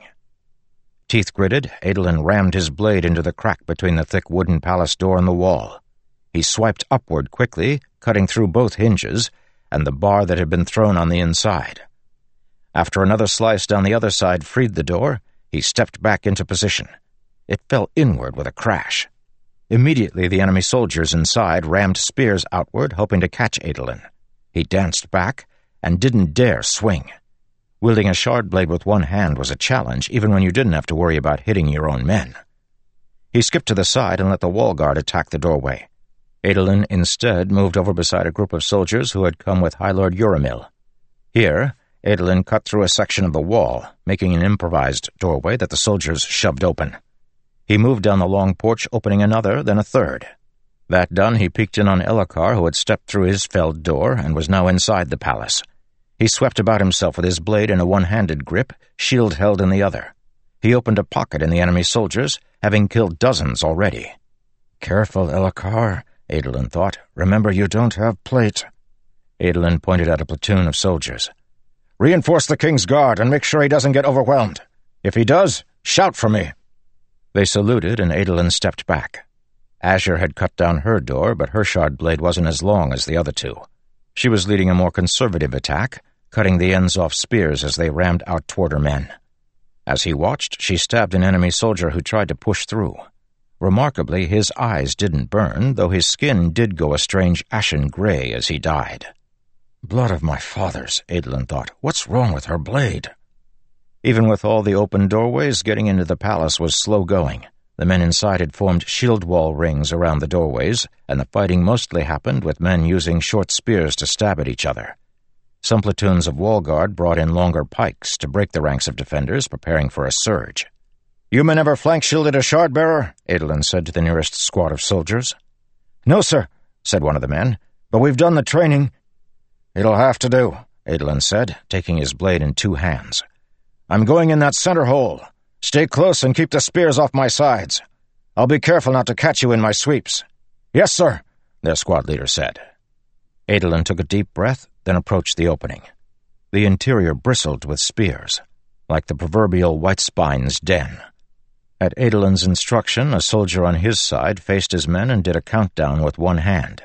As the last finger dropped, the soldiers at the doorway fell back. Adolin charged through into the palace entry hall, with its marble floors and high vaulted ceilings. The enemy thrust a dozen spears at him. He ducked low, taking a slice on the shoulder as he did a two-handed sweep, cutting a group of soldiers at the knees. The enemy dropped, their legs ruined by the shard blade. Four men followed him in and raised shields at his sides. Adolin attacked forward, hacking the fronts off spears, cutting at hands. Storms. The men he fought were too silent. They'd cry in pain if stabbed or grunt with exertion, but otherwise seemed muted, as if the darkness smothered their emotions. Adolin took his blade in an overhead grip and fell into stone stance, swiping down with precise cuts, felling man after man in a careful, controlled set of strikes. His soldiers protected his flanks while the wide reach of the blade protected his front. Eyes burned. The shield line wavered. Fall back three steps, Adolin shouted to his men, then transitioned to wind stance and swept outward with wide, flowing sweeps. In the passion and beauty of dueling, he sometimes forgot how terrible a weapon shard blades were. Here, as he rampaged among the faltering line, it was all too obvious. He killed eight men in a moment and completely destroyed the defensive line. Go! he shouted, pointing with his blade. Men surged through the doorway and seized the ground just inside the entry hall. Nearby, Elhokar stood tall, his narrow shard blade glittering as he called commands. Soldiers fell, dying and cursing, the true sounds of battle, the price of conflict. The enemy finally broke, falling back through the entry hall, which was too large to hold, toward the narrower hallway leading to the eastern gallery. Pull out the wounded, Azure called, stepping in. Seventh Company, hold that far side of the room, make sure they don't try to rush back in. Third Company, sweep the wings and make sure there aren't any surprises. Curiously, Azure had removed her cloak and wrapped it half around her left arm. Adolin had never seen anything like it. Perhaps she was accustomed to fighting in plate. Adolin got some water, then let a surgeon bandage the shallow cut he'd taken. Though the depths of the palace felt like caverns, this entryway was glorious. Walls of marble, polished and reflective, grand staircases, and a bright red rug down the center. He'd burned that as a child once, playing with a candle. Cut bandaged, he joined Azure, Elhokar, and several of the High Lords who were studying the wide corridor that led to the eastern gallery. The enemy had formed an excellent shield wall here. They'd settled in, and men in the second rank had crossbows ready and waiting. That's going to be crimson to break, Azure said. We'll fight for every inch. Outside, the crashing at the gate finally grew silent. They're in, Adolin guessed. That breach isn't far from here. High Lord Shaday grunted. Maybe our enemies will turn against one another? Can we hope the Voidbringers and the Palace Guard will start fighting each other? No, Elhokar said. The forces that have darkened the palace belong to the enemy who now fights quickly to reach us. They know the danger the Oathgate presents. Agreed, Adolin said. This palace will soon be swarming with Parshman troops. Gather your men, Elhokar said to the group. Azure has command of the assault. High Marshal, you must clear this hallway. One of the High Lords looked at the woman and cleared his throat, but then decided not to say anything. Grim, Azure commanded archers to use short bows to try to soften the enemy but that shield wall was built to hold out against arrows, so Azure gave the order and her men advanced against the fortified enemy. Adolin looked away as the corridor became a meat grinder, crossbow bolts smacking against men in waves. The wall guard had shields too, but they had to risk advancing, and a crossbow could punch. Adolin had never been good at this part of battlefield fighting. Stormont he wanted to be at the front, leading the charge. The rational part of him knew that would be stupid. You didn't risk your shard-bearers in such a charge, not unless they had plate. Your Majesty, an officer called to Elhokar, crossing the entryway, we found an oddity. Elhokar nodded for Adolin to take care of it, and, glad for the distraction, he jogged over to meet up with the man. What? Closed door to the palace garrison, the man said, rigged to lock from the outside. Curious. Adolin hiked after the man, passing an improvised triage station, where a couple of surgeons knelt among pain spren, seeing to men who had been wounded in the initial assault. They'd be far busier once the push down the hallway was finished. To the west of the entryway was the palace garrison, a large housing for soldiers. A group of Azure's men were studying the door, which had indeed been rigged to lock shut from the outside with a metal bar. Judging from the splintered wood, whatever was inside had tried to get out. Open it, Adolin said, summoning his shard blade. The soldiers cautiously lifted aside the bar, then eased open the door, one holding out some spheres for light. They didn't find monsters, but a group of dirty men in palace guard uniforms. They had gathered at the noise outside, and at seeing Adolin, a few of them fell to their knees, letting out relieved praises to the Almighty. Your Highness, said a younger Alethi man with captain's knots on his shoulder. Oh, Prince Adolin, it is you! Or is this is this somehow a cruel deception? It's me, Adolin said. Sidon? Stormsman, I barely recognize you through that beard. What happened? Sir, something's wrong with the Queen. First she killed that Ardent, and then executed Bright Lord Kaevis. He took a deep breath. We're traitors, sir. She called the guard, sir, another man said. Locked us in here because we wouldn't obey. Practically forgot about us. Adolin breathed out a relieved sigh. The fact that the entire guard hadn't simply gone along with her, well, it lifted a burden from his shoulders, one he hadn't realized he'd been carrying. We're taking back the palace, Adolin said. Gather your men, Sidon, and meet up with the surgeons in the main entryway. They'll look you over, get you some water, take your reports. Sir, Sidon said, if you're storming the palace, we want to join you. Many of the others nodded. Join us? You've been locked in here for weeks, men. I don't expect that you're fit for combat. Weeks? Sidon said. Surely it's only been a few days, Bright Lord. He scratched at a beard that seemed to argue with that sentiment. We've only eaten, what, three times since being thrown in here? Several of the others nodded. Take them to the surgeons, Adolin said to the scouts who had fetched him. But get spears for the ones who claim to be strong enough to hold them. Sidon, your men will be reserves. Don't push yourselves too hard. Back in the main entryway, Adolin passed a surgeon working on a man in a palace guard uniform. To the surgeons, it didn't matter if you were an enemy. They were helping any who needed their attention.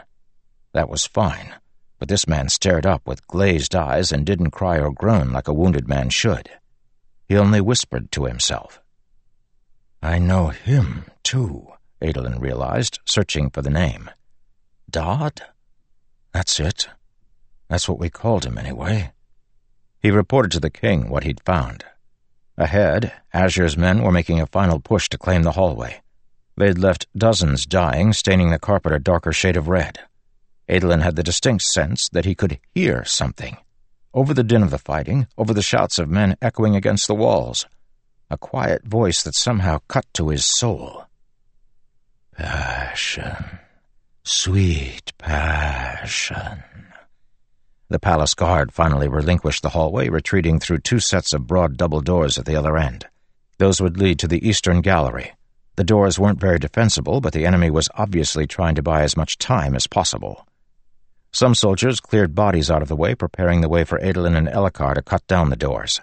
The wood, however, started shaking before they could strike.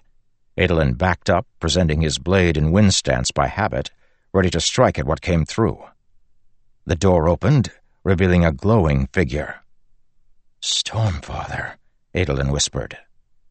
Kaladin shone with a powerful brilliance, his eyes beacons of blue streaming with stormlight. He gripped a glowing metallic spear that was easily twelve feet long. Behind him, Skarn Drehy also glowed brilliantly, looking little like the affable bridgeman who had protected Adolin on the shattered plains. The gallery is secure, Kaladin said, stormlight puffing from his lips. The enemy you pushed back has fled up the steps. Your Majesty, I suggest you send Azure's men onto the Sunwalk to hold it. Adolin ducked into the eastern gallery, followed by a flood of soldiers, Azure calling commands. Straight ahead was the entrance to the Sunwalk, an open-sided walkway. On it, Adolin was surprised to see not only guard corpses, but three prominent bodies in blue. Kaladin, Skar, Drehy. Illusions? Worked better than fighting them off, Shallan said, stepping up to his side. The flying ones are distracted by the fighting at the city wall, so they left the moment they thought the bridgeman had fallen. We pushed another force of palace guards back into the monastery first, Kaladin said, pointing. We're going to need an army to scrape them out. Azure looked to Elhokar, who nodded, so she started giving the commands. Shallan clicked her tongue, prodding at Adolin's bandaged shoulder, but he assured her it was nothing serious. The king strode through the gallery, then looked up the broad stairs. Your Majesty, Kaladin called. I'm going to lead a force up to the royal chambers, Elhokar said. Someone needs to find out what happened to Aesudan, what happened to this whole storming city. The glow faded from Kaladin's eyes, his stormlight running low. His clothing seemed to droop, his feet settling more solidly on the ground. He suddenly seemed a man again, and Adolin found that more relaxing. I'll go with him, Kaladin said softly to Adolin, handing him the pack of emeralds after picking out two brilliant ones for himself. Take Drehy and get Shallan to the Unmade. Sounds good, Adolin said. He picked out some soldiers to go with the king. A platoon from the wall guard, a handful of the armsmen the High Lords had brought. And, after some thought, he added Sidon and half a platoon of the men who had been imprisoned in the palace. Those troops refused the Queen's orders, Adolin said to Elhokar, nodding to Sidon. They seem to have resisted the influence of whatever's going on in here, and they'll know the palace better than the wall guard. Excellent, Elhokar said, then started up the steps. Don't wait for us. If Brightness Devar is successful, go right to Urithiru and bring our armies back. Adolin nodded, then gave Kaladin a quick salute, tapping his wrists together with hands and fists. The Bridge Four salute. Good luck, Bridge Boy. Kaladin smiled, his silvery spear vanishing as he gave the salute back, then hustled after the king. Adolin jogged over to Shallan, who was staring along the sunwalk. Azure had claimed it with her soldiers, but hadn't advanced onto the Oathgate platform beyond. Adolin rested his hand on Shallan's shoulder. They're there, she whispered. Two of them this time. Last night, Adolin, I had to run. The revel was getting inside my head. I've heard it, he said, resummoning his blade. We'll face it together, like last time. Shallan took a deep breath, then summoned Pattern as a shard blade. She held the blade before herself in a common stance. Good form, Adolin said. I had a good teacher. They advanced across the sunwalk, passing fallen enemy soldiers and a single dead fused pinned to a cleft in the rock by what appeared to be his own lance. Shallan lingered at the corpse, but Adolin pulled her along until they reached the monastery proper. Azure's soldiers advanced at his command, engaging palace guards here to secure a path toward the center. As they waited, Adolin stepped up to the edge of the plateau and surveyed the city. His home. It was falling. The nearest gate had been broken completely open, and Parshmen flooded through it toward the palace. Others had taken the walls via ladder crews, and those were pushing down into the city at other points, including near the palace gardens. That enormous stone monstrosity moved along the wall on the inside, reaching up and slapping at guard towers. A large group of people in varied costumes had surged down Talon Way, passing along one of the wind blades. The cult of moments? He couldn't be certain what part they'd played, but Parshmen were flooding the city in that direction as well. We can fix this, Adolin thought. We can bring our armies in, hold the palace hill, push back to the walls. They had dozens of shard-bearers. They had Bridge 4 and other surge binders. They could save this city. He just needed to get them here. Soon, Azure approached with a platoon of thirty men. The pathway inward is secure, though a knot of the enemy still holds the very center. I've spared a few men to scour nearby buildings. It looks like the people you mentioned, the ones who were reveling last night, are slumbering inside. They don't move, even when we prod them. Adolin nodded, then led the way toward the center of the plateau, Shallan and Azure following.